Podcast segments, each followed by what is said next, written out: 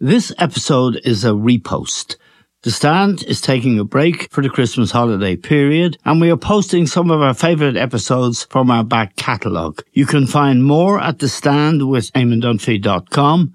Have a lovely Christmas and Happy New Year. Cool fact a crocodile can't stick out its tongue. Also, you can get health insurance for a month or just under a year in some states. United Healthcare short term insurance plans, underwritten by Golden Rule Insurance Company, offer flexible, budget friendly coverage for you. Learn more at uh1.com. Hi, this is Bachelor Clues from Game of Roses, of course, and I want to talk about Club Med. Everybody knows Club Med has been the pioneer of the all inclusive resort since 1950, with almost 70 resorts worldwide, ranging from beachside destinations in the Caribbean and Mexico to exotic locations like the Maldives and Morocco, or even the mountain destinations like Japan and the European Alps. Dine on delicious gourmet cuisine, enjoy more than 20 activities, and make memories with your family. For more information, visit clubmed.us or call 1 800 Club Med or your travel advisor.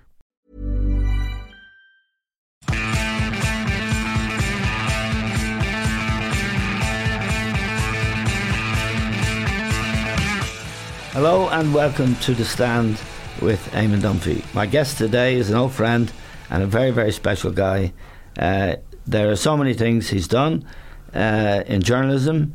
Uh, he was a publicist for the Beatles and many other bands. Uh, he was a friend of John Lennon and Yoko's, and his first great scoop as a music journalist for Melody Maker uh, was being part of John and Yoko's bed in when they stayed in bed for quite some time uh, for peace.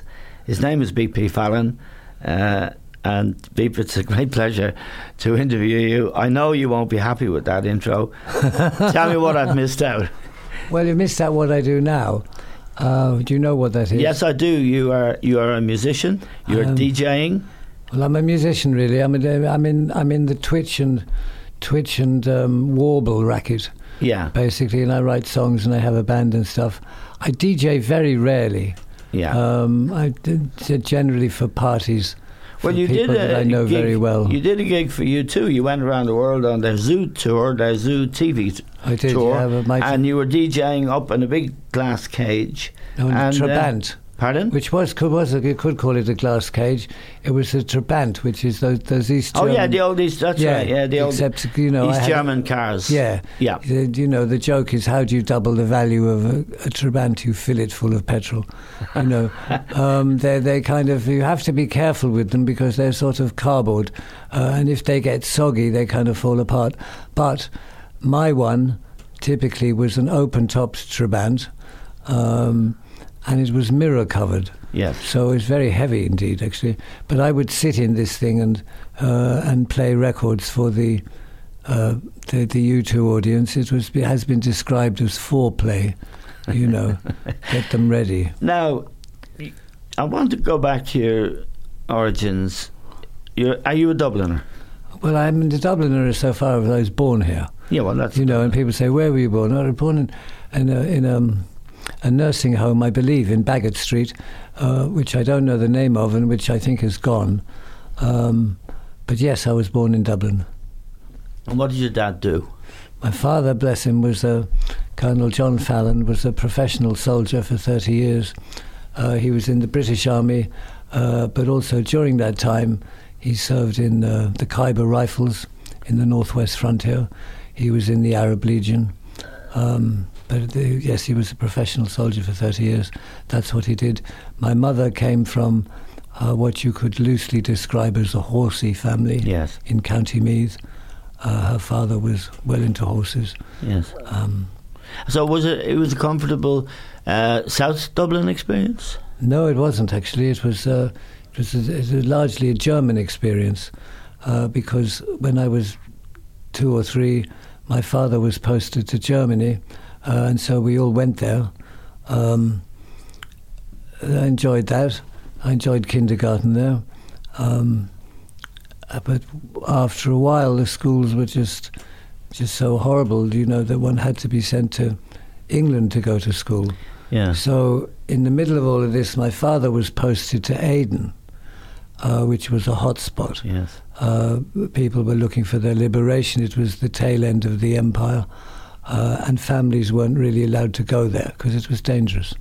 So we stayed with my uncle and aunt, uh, Uncle Peter and Auntie Eileen, in Lennoxbrook in County Meath, um, just outside of Kells.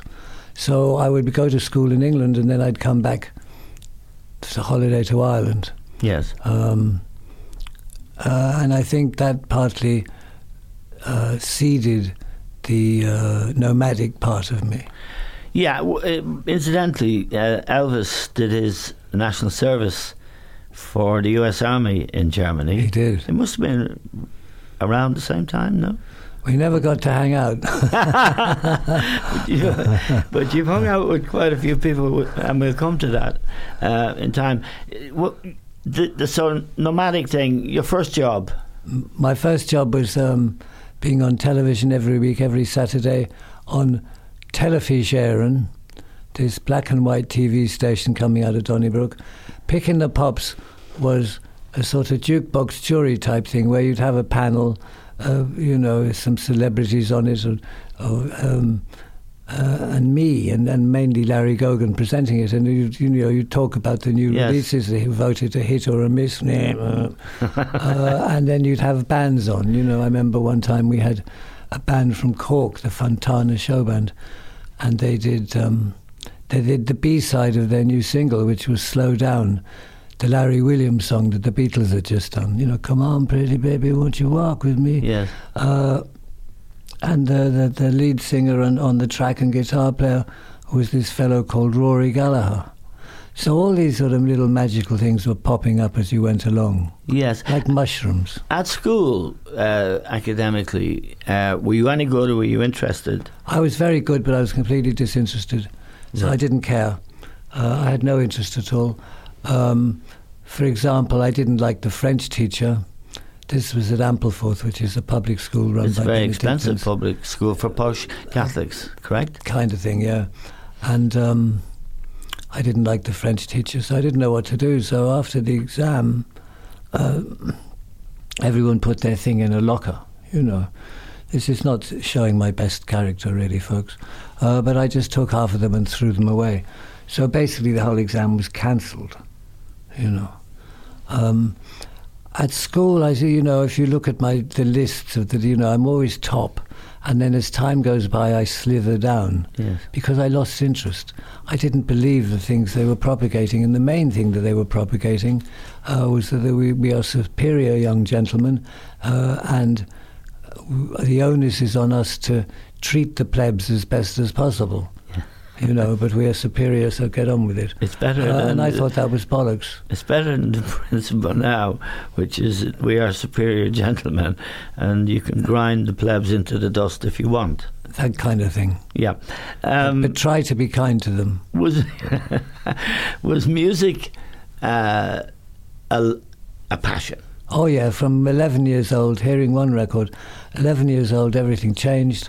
I wanted to be part of this. I had no idea how. I didn't, you know, I just didn't know, but I knew that this was this was for me. Um, but it involved things like, you know, barging into Brian Epstein's office in Liverpool. He was the manager of the Beatles, God bless him. Not only of the Beatles, but half the sort of pop stars of the world from Liverpool, like Cilla Black and Gerry and the Pacemakers and Billy J. Kramer and the Coasters and the Remo 4 and Tommy Quickly and Sounds Incorporated, etc.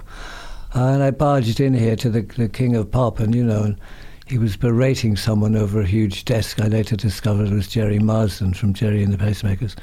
Uh, and I backed out. I said, I'm awfully sorry, you know. And I wrote to him from school and I said, you know, I don't remember me. I'm very discourteously barged into your office, but I'm trying to get into the music business. Uh, and he wrote back to this schoolboy, this fellow who had other things Yes, to do, indeed. Yeah. and said, look, I'd be very, yes, I do remember it and it's fine. I'd be very happy to recommend you for a job. Uh, this new company starting by- my friend Dick James is called Northern Songs. It's going to be publishing music. I probably would be the Including the Beatles, I think, Northern Exactly, Songs, yes. exactly. Uh, and I would probably be the T-bill or something.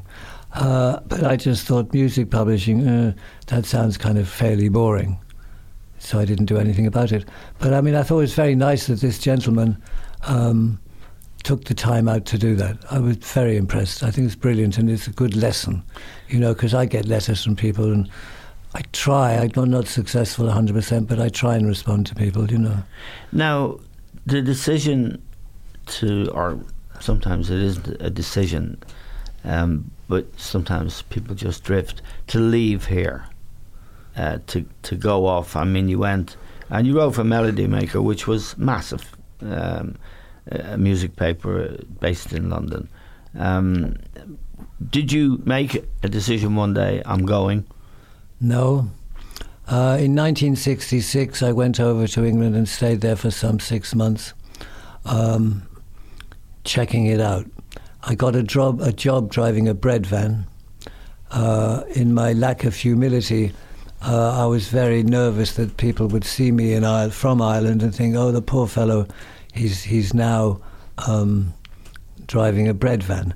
Well, the point is twofold. One is driving a bread van is probably the, the most uh, socially valuable thing I've ever done. Well, actually, that's not true because I think turning people onto good music is socially valuable. Yeah. Uh, but it's certainly one of the most legitimate jobs I've ever done.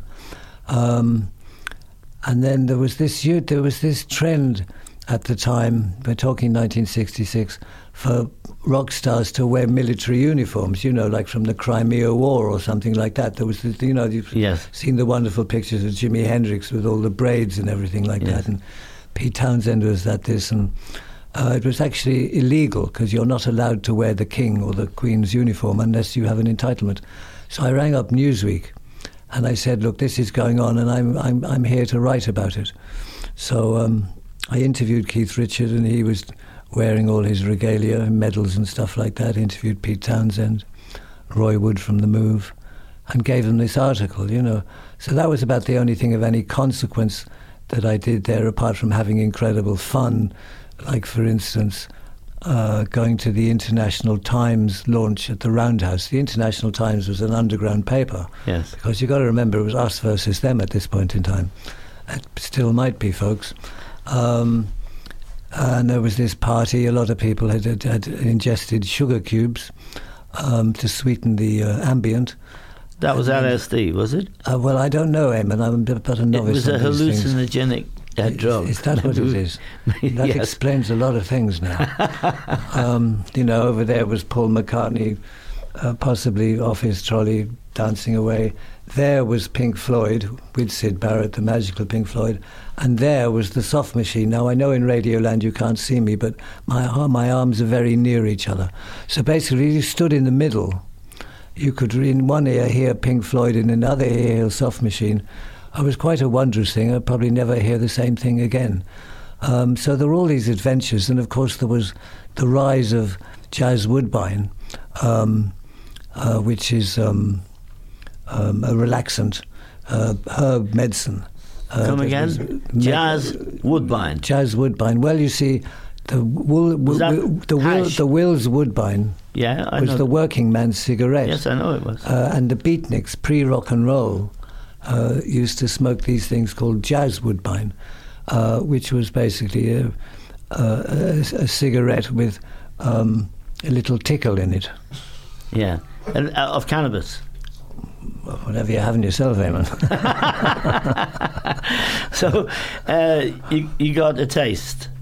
I I did have a, I had a joint actually once.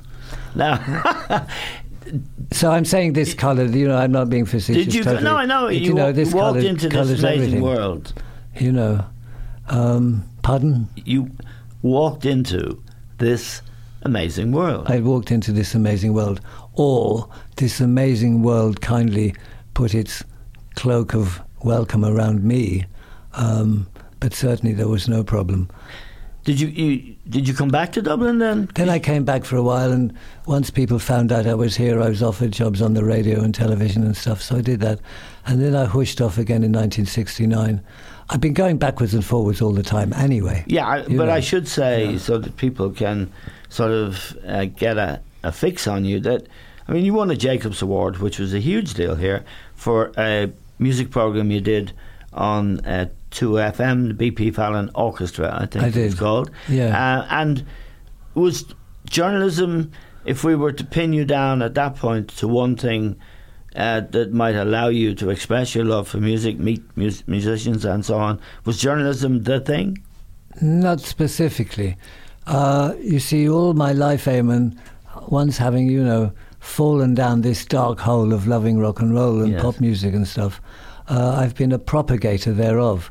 You know, whether it's being a DJ on the radio, whether it's writing about something, uh, or now, whether it's actually doing it Yes. you know. Um, so it's always been spreading the message. I remember going to see the Beatles at the Cavern, you know, uh, and I was talking to some girl, I was chatting her up basically, you know, but I said, you must be really pleased, you know, that they're getting so popular now. They were on, you know, they were on the brink of the biggest nibble we've ever seen in the world, you know. Yeah. And uh, she said, oh, well, you know. And she was actually she said, I think they're going to move to London soon now. And, da, da, da. and she was really disappointed. And she said, no, I, I like the Runaways better now. Not the American group, there was a New York group there, uh, and a Liverpool group. Uh, so they felt that they were kind of being taken away from them, you know, no longer would they Yeah, well, I was do a in request for Mary from Dingle or something. I was in the northwest of England, in Manchester, uh, during those years. So you were probably aware of them bubbling under, were you? Yes, I was. I saw them in. Uh, Jimmy Savile had a club called the Three Coins in Fountain Street in Been there. Manchester. Been there. Yeah. Yeah. I saw the Beatles there. I saw uh, the Hollies were a Manchester band, and they were fabulous. They used to play a lunchtime gig in the Plaza, uh, which when we'd finished training at Man U, we'd go in there for our lunch, a coke and a burger or something, and Hollies would be playing. Wow.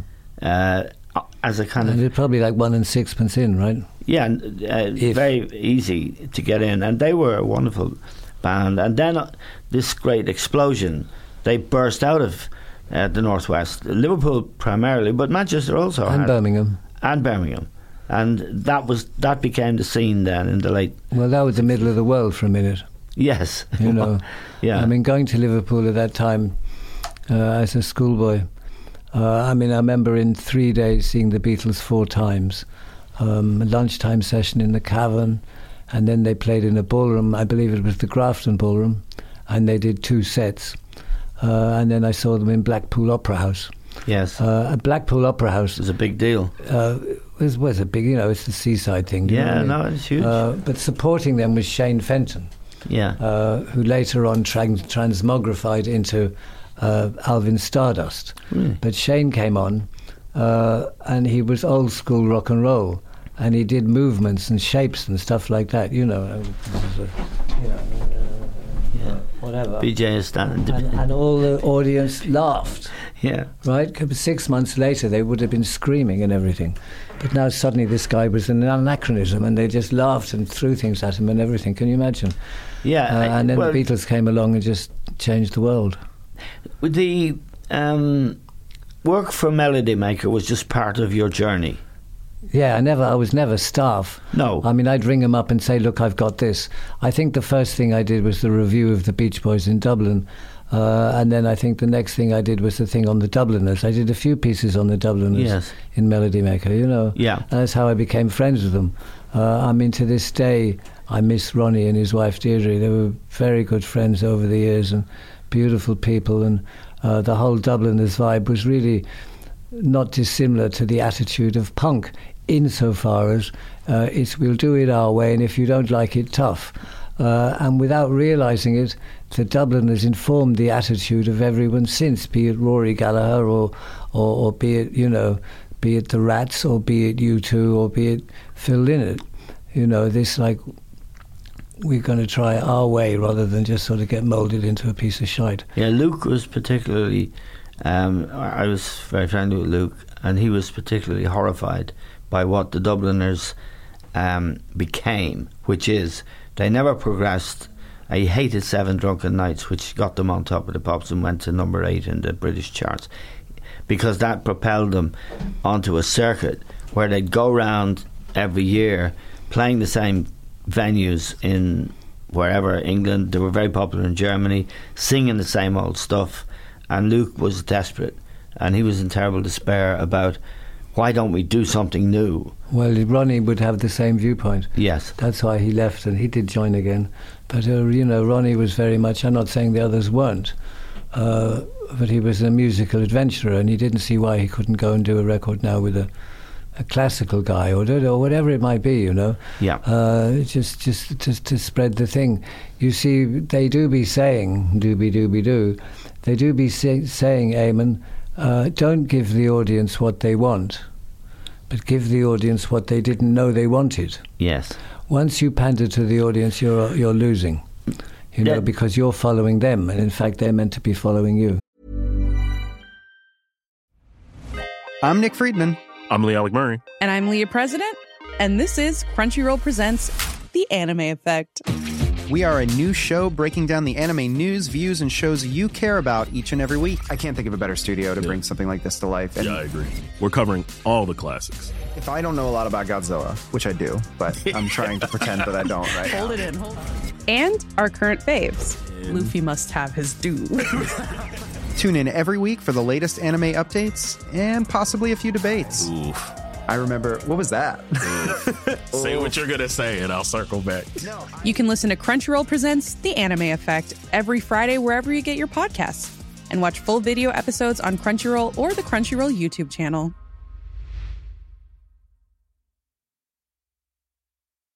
Hey, I'm Ryan Reynolds. Recently, I asked Mint Mobile's legal team if big wireless companies are allowed to raise prices due to inflation. They said yes. And then when I asked if raising prices technically violates those onerous two year contracts, they said, What the f are you talking about, you insane Hollywood ass?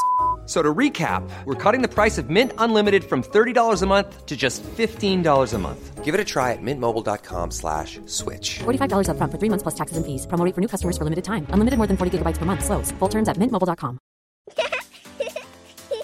Too tired to clean your floors after playtime? Forgot to vacuum before your friends bring their little ones over? Let Eufy X10 Pro Omni help. Powerful 8000 PA suction removes debris, and MopMaster dual mop pads scrub away stubborn stains with ease. Save time and keep your floors cleaner. Want to know more? Go to eufy.com, that's EUFY.com, and discover X10 Pro Omni, the best in class all in one robot vacuum for only $799. Quality sleep is essential for boosting energy, recovery, and well being. So take your sleep to the next level with Sleep Number. With a Sleep Number smart bed, you can individualize your comfort level and enjoy a better sleep night after night. JD Power ranks Sleep Number number 1 in customer satisfaction with mattresses purchased in-store. And now the Queen Sleep Number C4 smart bed is only $1,599, a saving of $300 only for a limited time.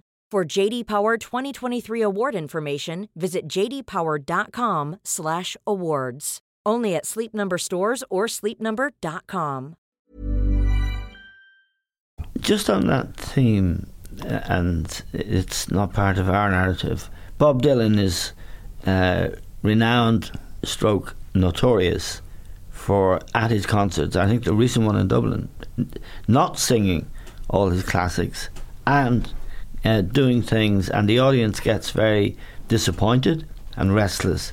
Uh, what do you think of that? I mean, is, Uh, is I- Dylan in the pantheon, or in your pantheon? I mean, Dylan is Dylan. You know, I don't believe in geniuses in rock and roll, but if there were, he would be one. Um, every artist is entitled to do whatever they want. They don't owe the audience anything. Uh, even you know these sort of plasticized boy bands. Uh, if if you have an artistic bent uh, and you're there to make music rather than simply only to entertain or simply only to make money, um, nothing wrong with both of the, either of those. I'm all for it. Um, but you should be able to do what you want, and the audience by now know that Prince, not Prince, uh, Freudian slip. Bob Dylan can be kind of cantankerous. He doesn't necessarily say anything. The arrangements of the song are such that sometimes the band aren't even sure of what song they're doing. Um, but if, if, if Bob Dylan came out there and started juggling, that's his entitlement. Uh, it's the audience entitlement to like it or not to like it. Well, let me just challenge you on that. I mean, in Dylan's case, there are so many great, great songs. True. Uh, Millions. Well, Yes. thousands, hundreds. so many great songs that immediately that have changed people's lives that are the soundtrack if you like to our a life i particularly like dylan but the beatles would be the same now you go and you pay your money and the artist doesn't perform those songs is that not self-indulgent and is it not depends cheating the audience? Because don't forget, it's a once. If you're living in Dublin, maybe it's a once in a lifetime thing. No, You've I, loved this I, artist. I understand that. You do. But rock and roll is meant to be about freedom, uh, and rock and roll is is is, is not meant to be uh, pandering. You know, for example, uh, if if the if if the Beatles uh, had had done the sensible thing, they would have played instrumentals only. They would have worn shiny suits, and they would have done a little kicking thing on Yes. stage. But no, they wanted to play, you know, their version of Tamla Motown and their version of some songs they were writing. So they did. Okay, Uh, touche. I and, take the and point. that you know, the Pathfinder. Uh, it's always it's always harder for the Pathfinder, the Doctor Livingstone, I presume, Yes. uh, because you're doing things that people aren't familiar with, uh, and and in in in the, the groovy world of show business, then you hope that people like it. Yes. But no one can make a record uh, and guarantee that it's a hit. You can't. You can't. You know, people have tried it. They say, "Oh, we take a little bit of this Elton John song, and a little, little, uh, but you can't do that." And what's happening is we're we're we're in a world that is leaning more and more, and and will do more and more towards uh, a society whereby a lot of things that were done by human beings will be done by robots.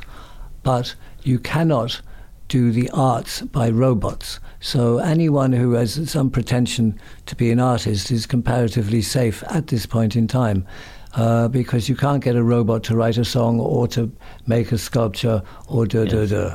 Point taken. Now, and just along the same theme, uh, the Beatles did play in Blackpool. Yeah, They played in the Palladium for for the Queen. yeah. Uh, Sunday night at the Rattle Lon- your fucking jewelry. Yeah, yeah, but so, that's what uh, uh, John said. I think. Um, so they were that in that establishment thing in their shiny suits with them up tops, and then they moved uh, exactly as you proposed. They, you know, dramatically, this Sergeant Pepper's Lonely Hearts Club. They revolted. They revolted. Now, I want to ask you. First of all, there was um, a thing that Yoko came. Uh, he, she and John fell in love.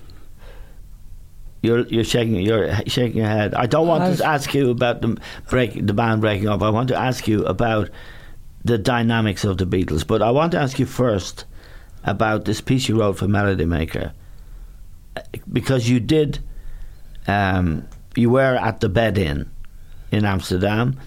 It's culturally uh, a very significant moment Yes. that that people uh, related to peace. They stayed in bed for a week or for a long time with lots of journalists around them. The establishment laughed and a lot of reactionary people, but they were making their statement, and you were there. That that's correct, isn't it? Correct. What was it like to be there? Uh, what were they like? What was John Lennon like? Hi, he was a whole very amazing bunch of different people. Right. You know, he was the peacenik. Yeah. He was the womanizer. Yeah. I mean, these aren't all concurrent, you know. No. Uh, he was the drug addict. Uh, he was the, the, the incredibly creative songwriter. He was one of the best ever rock and roll voices. His guitar playing, although he wouldn't be touted as a lead guitarist, is fantastic.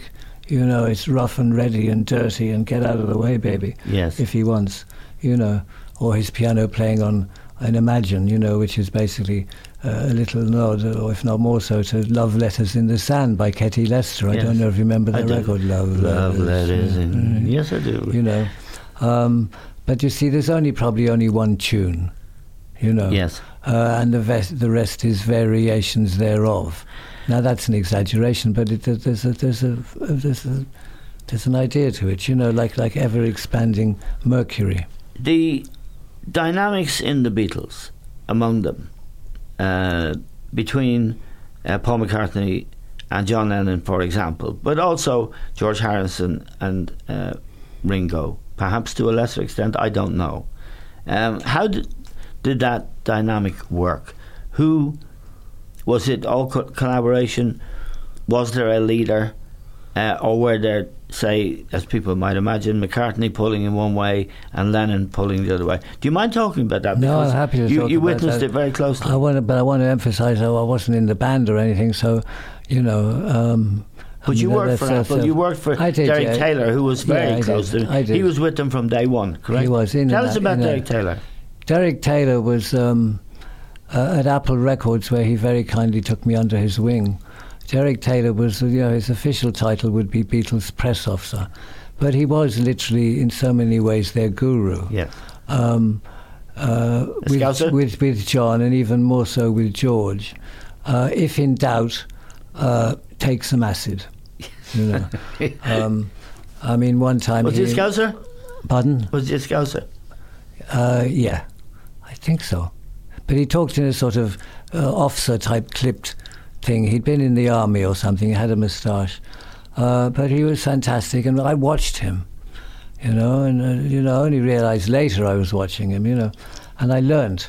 For instance, you know, the editor of Woman's Own would come on the line about, you know, Mary Hopkins' new sweater for the front of the Radio Times. Mary And Hopkins being one of the, ap- One uh, of the the artists, uh, one Apple Apple signs. she was stars, a kind yeah. of one-hit wonder, wasn't she? kind of straight girl, you know. Yes. She was not a freak, uh, and everyone else was, including me, because freak is not a derogatory word in this context. Uh, and then he'd take a call from, you know, you say the International Times, some underground paper or something, and they're talking about John and Yoko and Acorns for Peace. And he could completely get into that person's head as well. But during all of this, he was always himself. It wasn't fake. It was incredible. Um, and very kindly, he offered me some work there at Apple. You know, I was, I was very peripheral to Apple. It wasn't like I was running the bloody thing, you know, No, or, I- telling them what record I to put out. I might just say that Apple was, um, after Brian Epstein had passed away and they were trying to get control of their own music publishing. It was a music publisher, correct? Pardon? It was a music publishing company. Uh, everything really. yeah, and they wanted music. to control the whole thing they themselves. they wanted their, they wanted well they would have had to give their money away in tax otherwise. Yeah. First of all, they opened Apple Boutique, which was a store for clothes, where this um, Dutch couple, Simon and Marika, who called themselves the Fool, made these very sort of effervescent, floaty sort of of the time clothes, quite beautiful. They painted John John Lennon's Rolls Royce, for example. You know, with the, when he went all psychedelic and all of that. Uh, that was a paint job. It didn't happen overnight in some dream. Um, Derek Taylor, yes. So Derek Taylor was, was my, my was my entree to that, you know.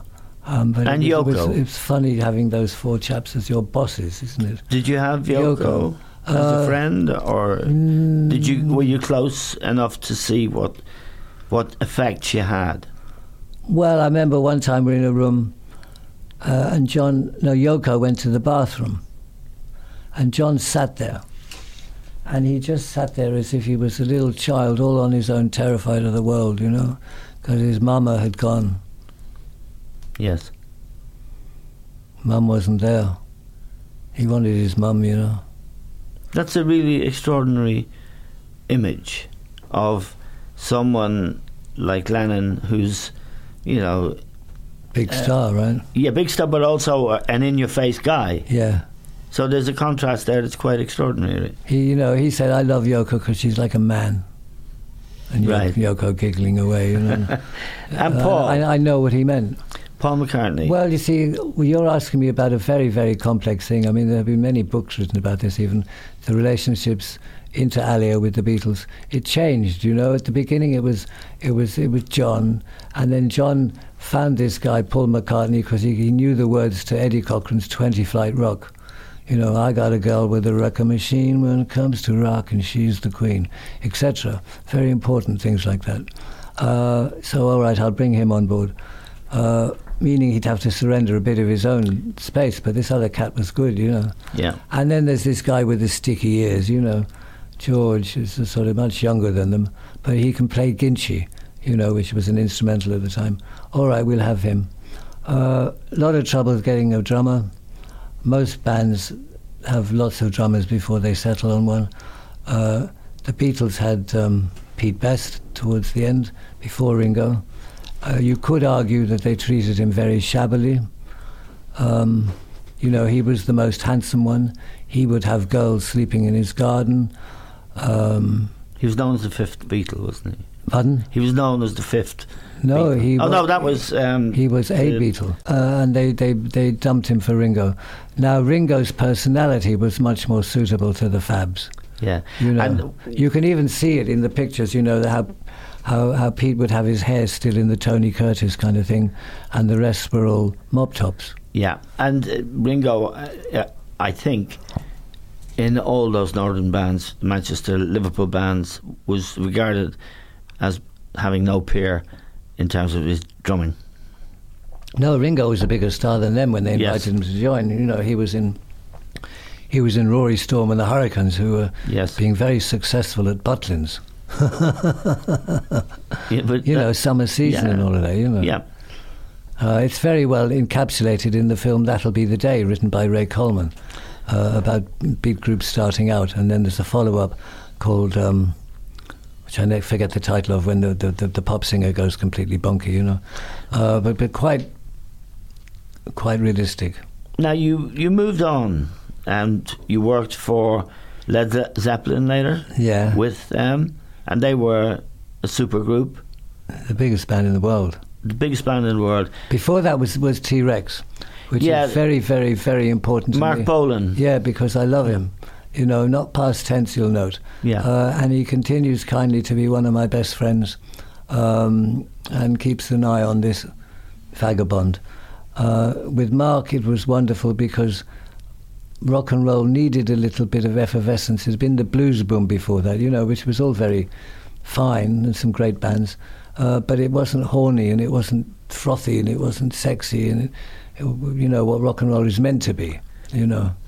Uh, and it became the biggest thing since the Beatles in Britain and Europe. You know, Ringo handed Marc Bolan the crown by making a film about him, which I thought was wonderful generosity of spirit. Mm. You know, when we're making that film at Empire Wembley Pool, there's T Rex on stage and there's the audience, and they're all going completely bonkers, having the best time in their lives they ever, ever, ever had. And sometimes they'll re- something they'll remember forever.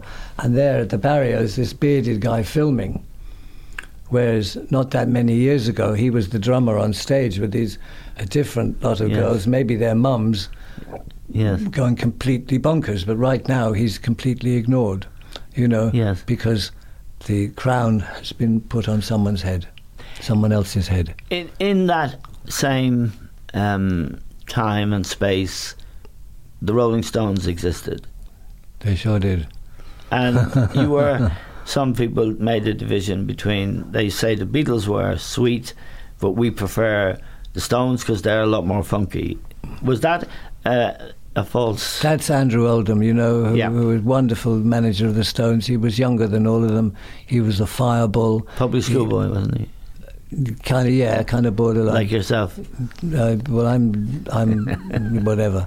Um, yes, um, and Andrew Oldham, he informed them with the image that still carries to this day. You know, the outlaw thing and all of that. Yeah. And Andrew Oldham had worked for Brian Epstein doing Fab's PR. Really? You know, and they're all chums.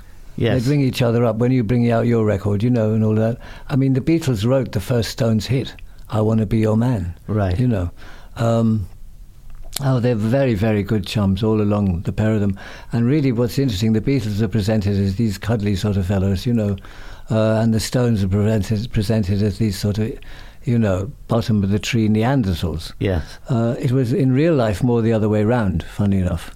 You know, the Beatles Yeah. were the louds. They were crazy. You know what I mean? I'm not saying they were they weren't uh, you know educated, John Lennon art school and all of that, but they were you know tearaways where the Stones were more sort of Yeah. middle class white boys. You know, I, I actually acting met Mick dirty. Ja- I met Mick, Mick Jagger once.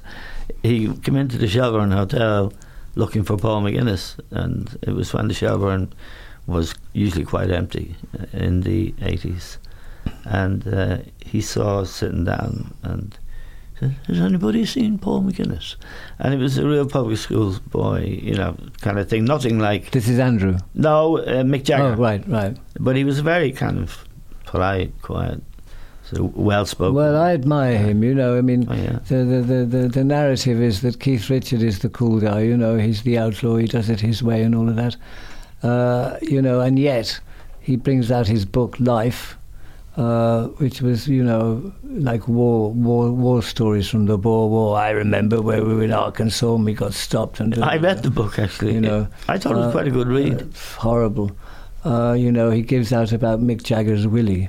yes. You know, I mean, I thought you were meant to be cool. I thought you were meant to be cool and relaxed. What the are you worried about? What is your problem?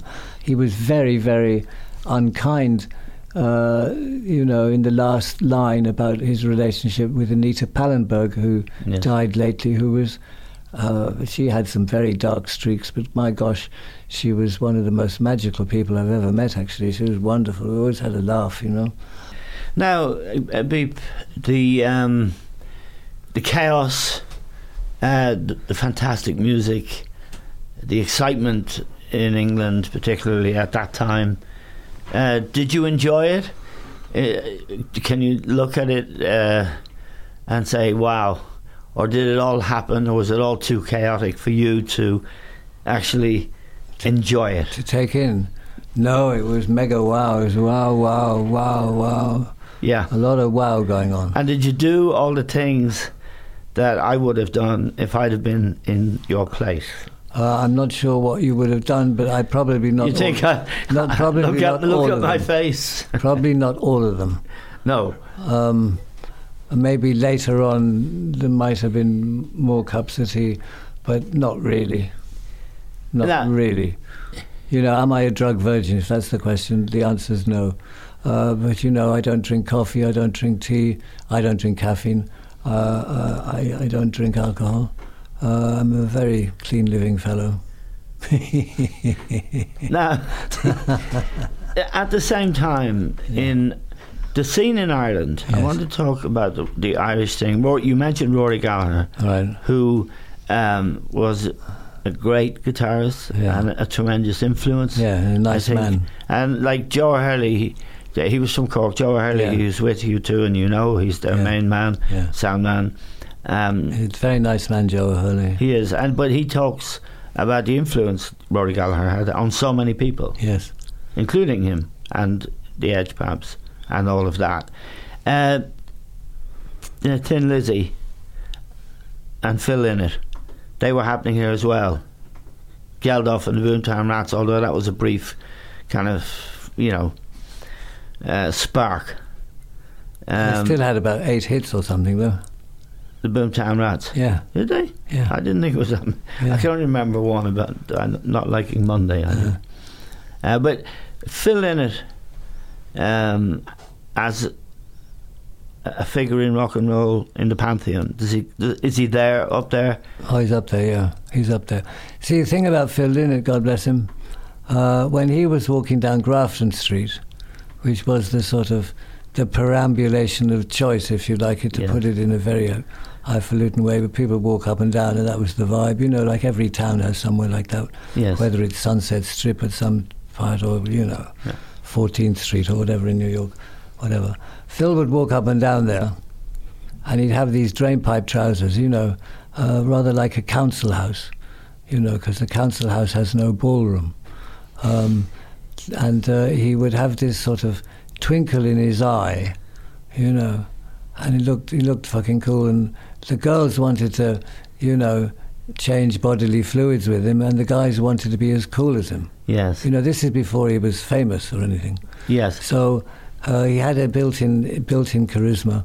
Uh, in terms of his music, it was much wider than you know people who aren't versed in it might think. In other words, it's not all just sort of hard rock or heavy metal.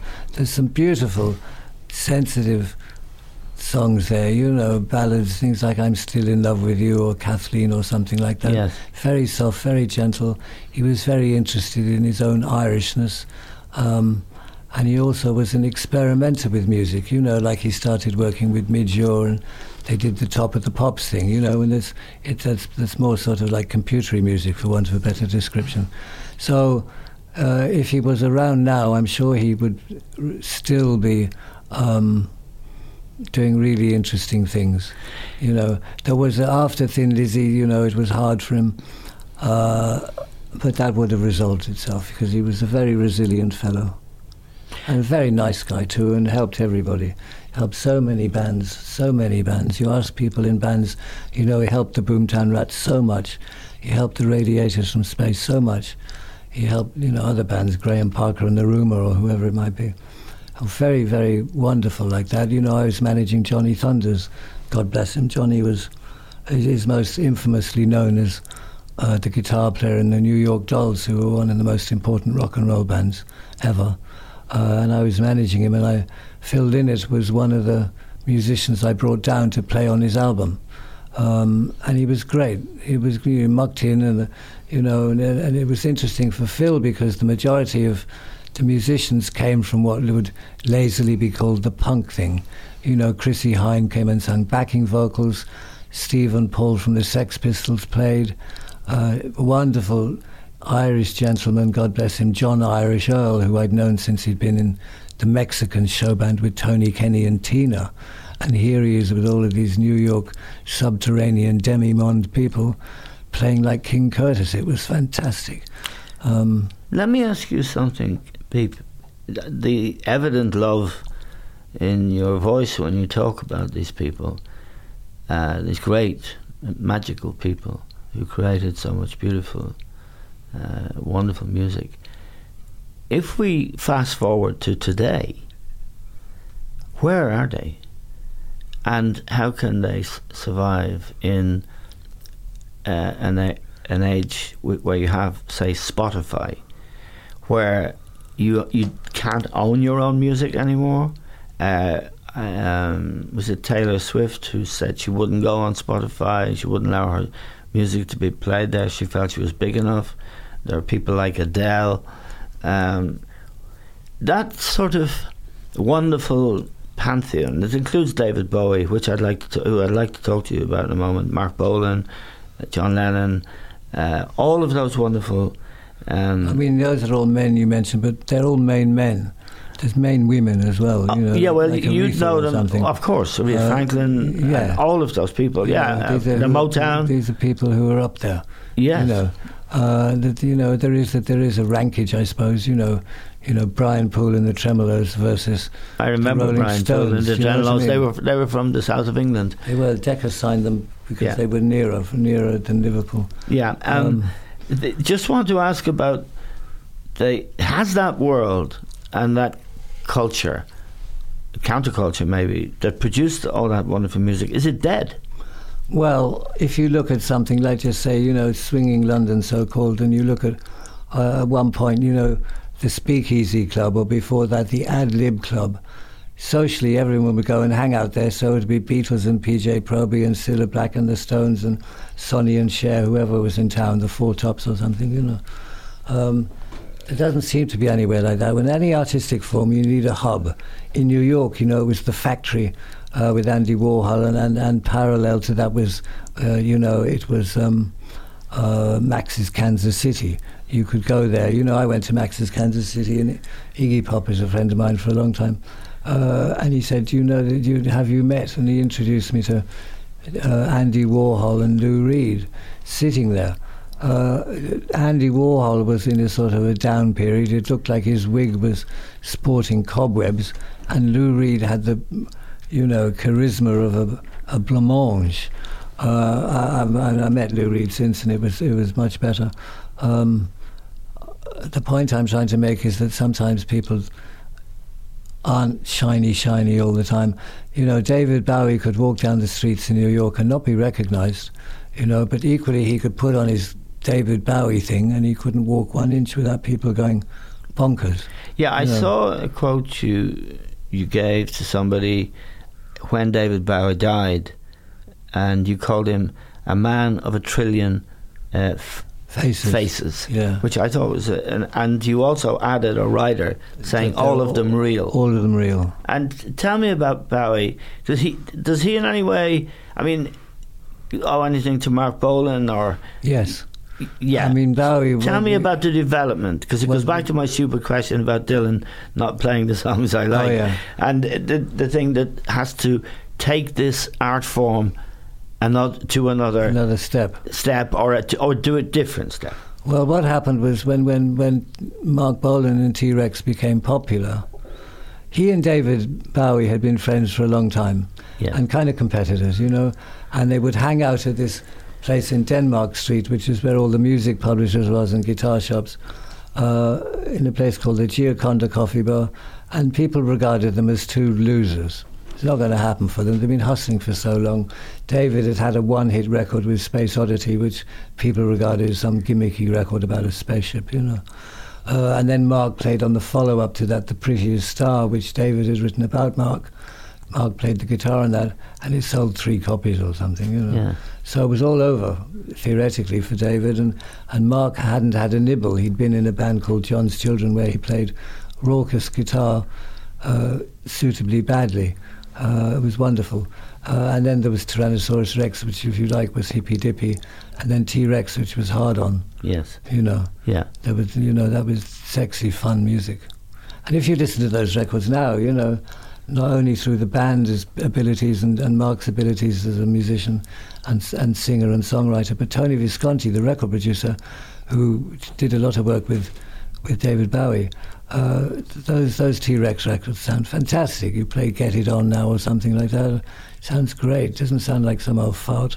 Right. Well, what transformed? uh, Was there a transformative moment for Bowie that took him from being was, yeah. perceived as a, as a was, loser? there, there was a moment when he and Ziggy Stardust and the Spiders from Mars played Top of the Pops, and David Bowie put his arm around Mick Ronson, the guitar player, this very beautiful man, both musically and as a chap. Uh, and a lot of people freaked out, and they remember it forever. Ask Bono about that, you know. Yeah. You know, Bono said he saw Marc Bolan on television and realised he fancied him, even though he's straight. Yeah. Uh, and then he saw uh, this homoerotic thing happening between um, David Bowie and Mick Ronson, as did the world. You know, and everyone went, my, oh my God, my God. And suddenly it wasn't all guys with moustaches and stuff, you know, and singing about, you know.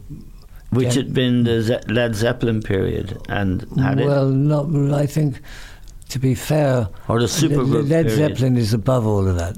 Yes. You know, uh, sometimes you have an artist or something who's just above everybody else, like Prince. You know, even Prince had never sold a record in his life. Uh, you, you couldn't just you couldn't deny how incredibly talented he was. He could play any instrument. You know, what did you get in Prince? You got Jimi Hendrix. Yeah. You got Little Richard. Yes. The only white guy probably you got Marc Bolan in there. You know. Yes. But all of these people. Uh, and you look at someone like that, and you, you, you, it's it's beyond rationality. It's beyond practicing for many hours in the bathroom. Jimi Hendrix the same. Jimi Hendrix, you know, you could say he came here and did his thing and then disappeared again like some spaceman. You know, we're all different, uh, and some of us are come come here for a reason, and sometimes it seems that we're taken away too early. I know we both have friends who would fit into that context. You know. Yes. Uh, and the whole thing about not being at 17 anymore, it's very interesting when people start dying of old age who are younger than you. Yes.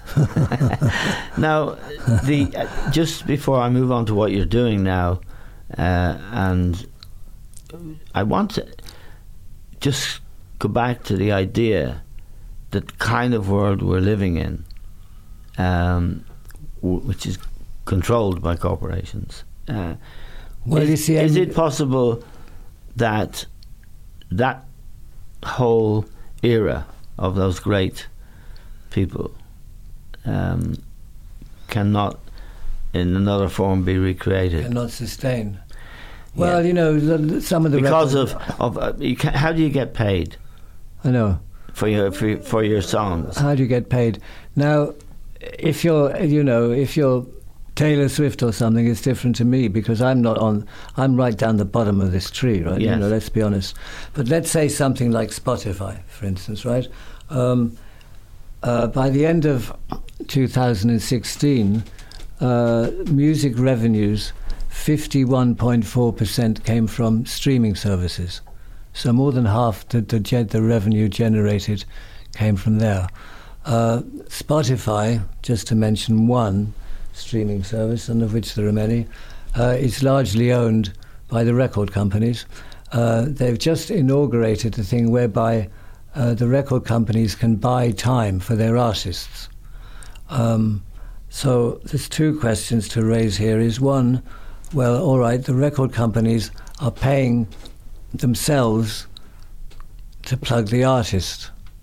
Uh, and I'm sure the artist is going to be charged for this. Yes. right. Well, they always did that in a way, It's a they? double thingy, um, uh, and and then the other thing is, you know, um, you know, I get checks of sort of point naught naught naught naught naught one. Yeah. You know, but what's happening now is uh, there's there's a new app coming out. It's called Stationhead. Yeah. Uh, at the moment, it'll it'll be only tied in with Spotify Premiere, uh, but the idea is to make it uh, uh, uh, agnostic in terms of what platform it goes with. Uh, and what it is is, uh, with this app, you can uh, not just make a playlist of a bunch of records, but you can talk as well, and you can be a DJ at home. And you can even make telephone calls, and other people can talk to you. So you've got a radio station. Because it used to be, uh, if you want to sell a record, you got on the radio Yeah. right? That hasn't. That is. It's still true, but you know, it's vastly diluted. Uh, radio, by and large, now looks towards streaming to tell them what they should play. Right. You know, you mentioned Taylor Swift putting all her stuff on on uh, on Spotify. In fact, all the different streaming things, putting it back on there. Yes. Uh, what she did, uh, Having refused initially. having refused it, what what people with an eagle eye will notice is she did it on the same day as Katy Perry's new record came out, and her and Katy Perry, by all accounts, are not the best of chums. So it's like uh, to you. Uh, I saw a figure which is debated, which is that on the first two weeks she made two hundred grand. Now that's really piddle, because an artist like Taylor Swift per concert makes uh, about roughly give or take two million, whatever. It doesn't matter at that point in time what it's in yens or whatever. I mean, the figures have just come out for U2's the first ten gigs of U2's tour, 50 million. 55 million. Yeah. You know. Um, So they, you you make know, your money now touring. And maybe you always made your money touring. Well, you, well, with a band like Led Zeppelin, touring was very important, you know. Yeah. But equally, they were selling 100 million records, you know. Uh, Jack White uh, had the the biggest selling record, Lazaretto, a couple of years ago in uh, in the world. Uh, it sold 60,000 copies of LPs, right? Lots of CDs and downloads, but LPs. It was the biggest selling LP, and people were really thrilled with that figure, 60,000. Yeah. Now that's what you would sell in a couple of days Yes. back then. The just while you mentioned U2 there, the experience of going on the Zoo TV tour and being in the old Trabant uh, DJing, where do they fit in the pantheon, if at all?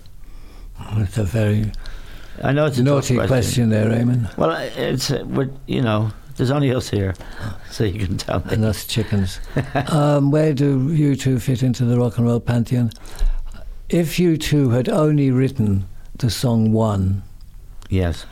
and if the, they hadn't even recorded it, but Johnny Cash recorded it as he did, that would be enough. That's more than most people do in a whole bloody career. This is one of the most incredible songs. Johnny Cash does it fantastic. That'll do. Okay, uh, I think there's an answer there somewhere. See, now um, you've ha- you're having a fantastically rich life. Now you're doing something different, right? You are now performing and DJing. I'm not Um, DJing much, really. You're not. You're just No. performing. I, I'm, I'm a wedding DJ. I've done. I've DJ'd a few. the How last much do you few things cost? that- that- if there's anyone out there wants you, how Uh, much? it's- that doesn't. I do it for nothing. You do it for nothing. Yeah. Okay, I mean, my I third could, marriage, I I'll could, give, you. I could give you some very um, I'm only kidding. cohesive names, but I won't. You know, but people I've done it for for fun who I know are my friends. You know, Yeah. uh, and can afford to send a private jet for me. No, that's a joke. Well, not necessarily actually. um, um, so yes, now I'm a I'm a I'm a musician, I suppose. Uh, do I play any instrument? Well, no, I don't. I play a bit of guitar on my next record. You sang on the Late Late Show recently. I sang on the Late Late Show. Yeah, I did. Uh, With a young the, lady. The, song "Hot Tongue." Yeah. uh, which I recorded in Texas with two singers, uh, one of whom is Annie Marie Lewis, and she talks about her uncle every now and again. You know, oh, uncle didn't have his breakfast. Jerry Lee Lewis is her uncle. Wow. And I go, oh my, you know, oh, bloody hell, you know. So I laugh. I think, oh God, Jerry Lewis hears my music. That's that's pretty wild, you know. Um, I did it here on the Late Late Show with a lady called Emma Lou and her band The Agenda. Um, Irish band, very good band, sort of soul type thing, you know. Yeah. Etta James and all of that. Uh, so yes, I'm making records. Uh, I love it very much. Uh, am I any good at it? That's a debate for other people. Uh, Yeah, I'll I think I am. I, I know I'm a good lyricist. People say, "Oh, you're such a great poet." I'm not a poet uh, unless the definition of poet uh, is a series of words in some sort of flow that makes sense and move you. Then I uh, they do that.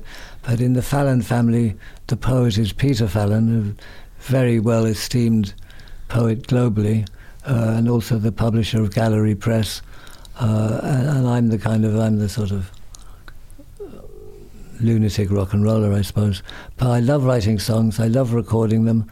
Uh, the thing that I'm least interested in all of that, funny enough, uh, is all the propagation and the salesmanship and all of that. Yeah. Uh, people would think, oh, well, you can do that easy because you've done it before, you know.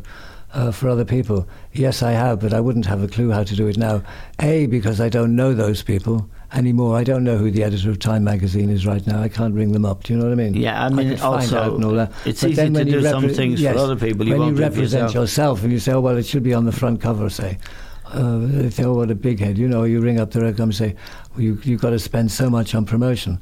Whereas if you ring it up on my behalf, they say that Eamon's a pain in the arse, but isn't the artist lovely? Yeah. I mean, I read an interview with Frank Sinatra, and he said, you know, even I, meaning I'm Frank Sinatra, even I need representation. You know. Yeah. Frank Sinatra Um, was broke when he died. You know that? Pardon? Frank Sinatra was broke when he died. Was he? Yes. Was he? So was Elvis nearly. Yeah. It's uh, sort of poignant to think about those things, isn't it? There's Well, been it, so depend- much. it depends how he was broke. I mean, was he broke because he'd happily spent everything, or was he broke because it had all gone horribly wrong?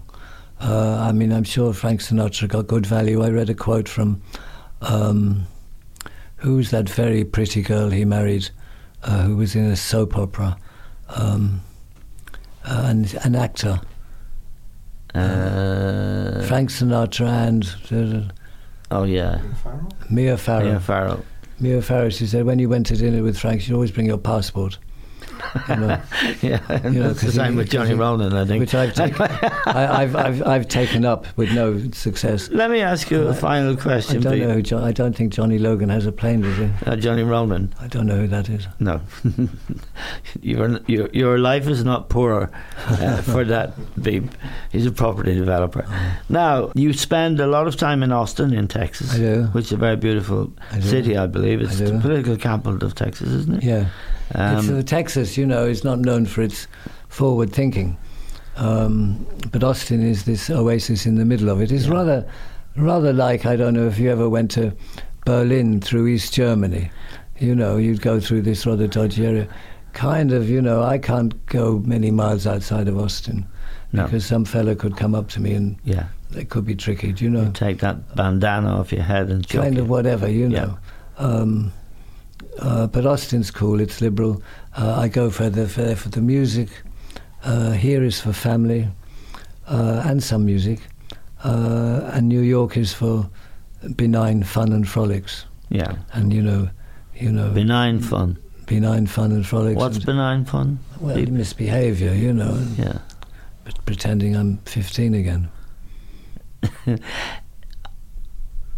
has an amazing golden age passed in music and popular culture? Uh, At this point in time, quite possibly yes.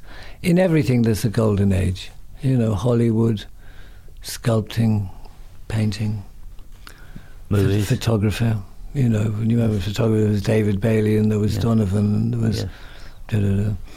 Uh, and I feel very blessed uh, to have um, not only lived through a golden age of music, but you know, in my own little way, contributed here and there to the shape thereof. Yes. Um, I would think that it's not dissimilar with you with football.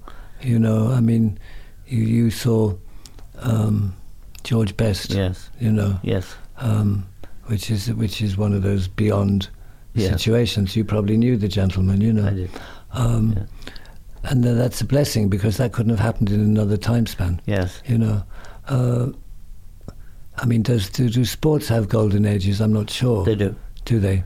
Um, Well, then you'd know that what a, what a privilege one feels, and you must. This is there's a, just me a, a parallel with you, uh, loosely or otherwise, whereby you you feel honoured to have been part of something um, that's that's magnetic Yes. and effervescent. And you know, pop music changed my life for better or worse.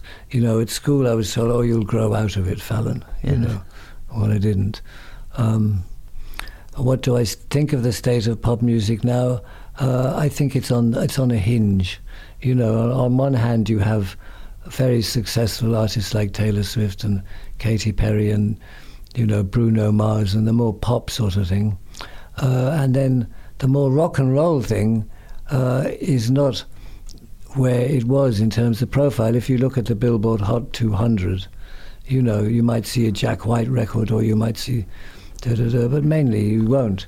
Now, is that a problem? No, it's not. It just means the audience like a different thing. Well, let me Uh, and ask they, you And they have every entitlement to do so. About finally, The Voice, Britain's Got Talent, that awful Simon Cowell Uh, and his awful show. Isn't that the sort of uh, road you have to travel? No, it's a road. I've never seen it, so I, I don't know. It's not. I imagine it's not the kind of thing I would enjoy. No, you wouldn't. Um, you know, uh, but I've been guilty of similar things. You know, there was a thing called uh, Screen Test here with Mike Murphy on television in Yeah. the eighties, and you had people there doing their bit, and you know, you'd go backstage and the child is crying and the mother is making them do it. It's That's completely right. horrific. Yeah, that's you know. That sounds like. Uh, Um, but back to the X Factor stuff and all of that. Um, you know, Neil Young or Bob Dylan or John Lennon wouldn't get a look in. They'd say, "Oh, we don't like your hair," or something, or "You can't sing," or "You need a stylist." You know, and Yeah. if you put a little pink in your hair, Bob, it might just, you know. I think on that sort of image, uh, we'll end our conversation. I'm really grateful to you for being here with us. Well, thanks, Eamon. And Thank you. I'm sure nice our audience are as well. This is one of the great, great Irish men. And uh, I'm very happy that uh, you're still rocking, baby. Well, I'm very honoured, Eamon. Thank you very much indeed. Thank you, sir.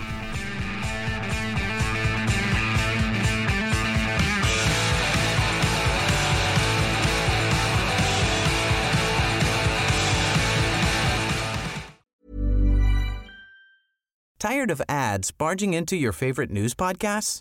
Good news. Ad-free listening is available on Amazon Music for all the music plus top podcasts included with your Prime membership. Stay up to date on everything newsworthy by downloading the Amazon Music app for free or go to amazon.com slash news ad free. That's amazon.com slash news ad free to catch up on the latest episodes without the ads.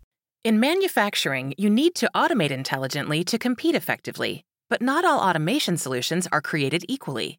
AGVs and AMRs driven by BlueBotics Ant technology offer robust, accurate performance and native interoperability because your material handling can be smarter. Visit antdriven.com, that's A N T driven.com to learn more.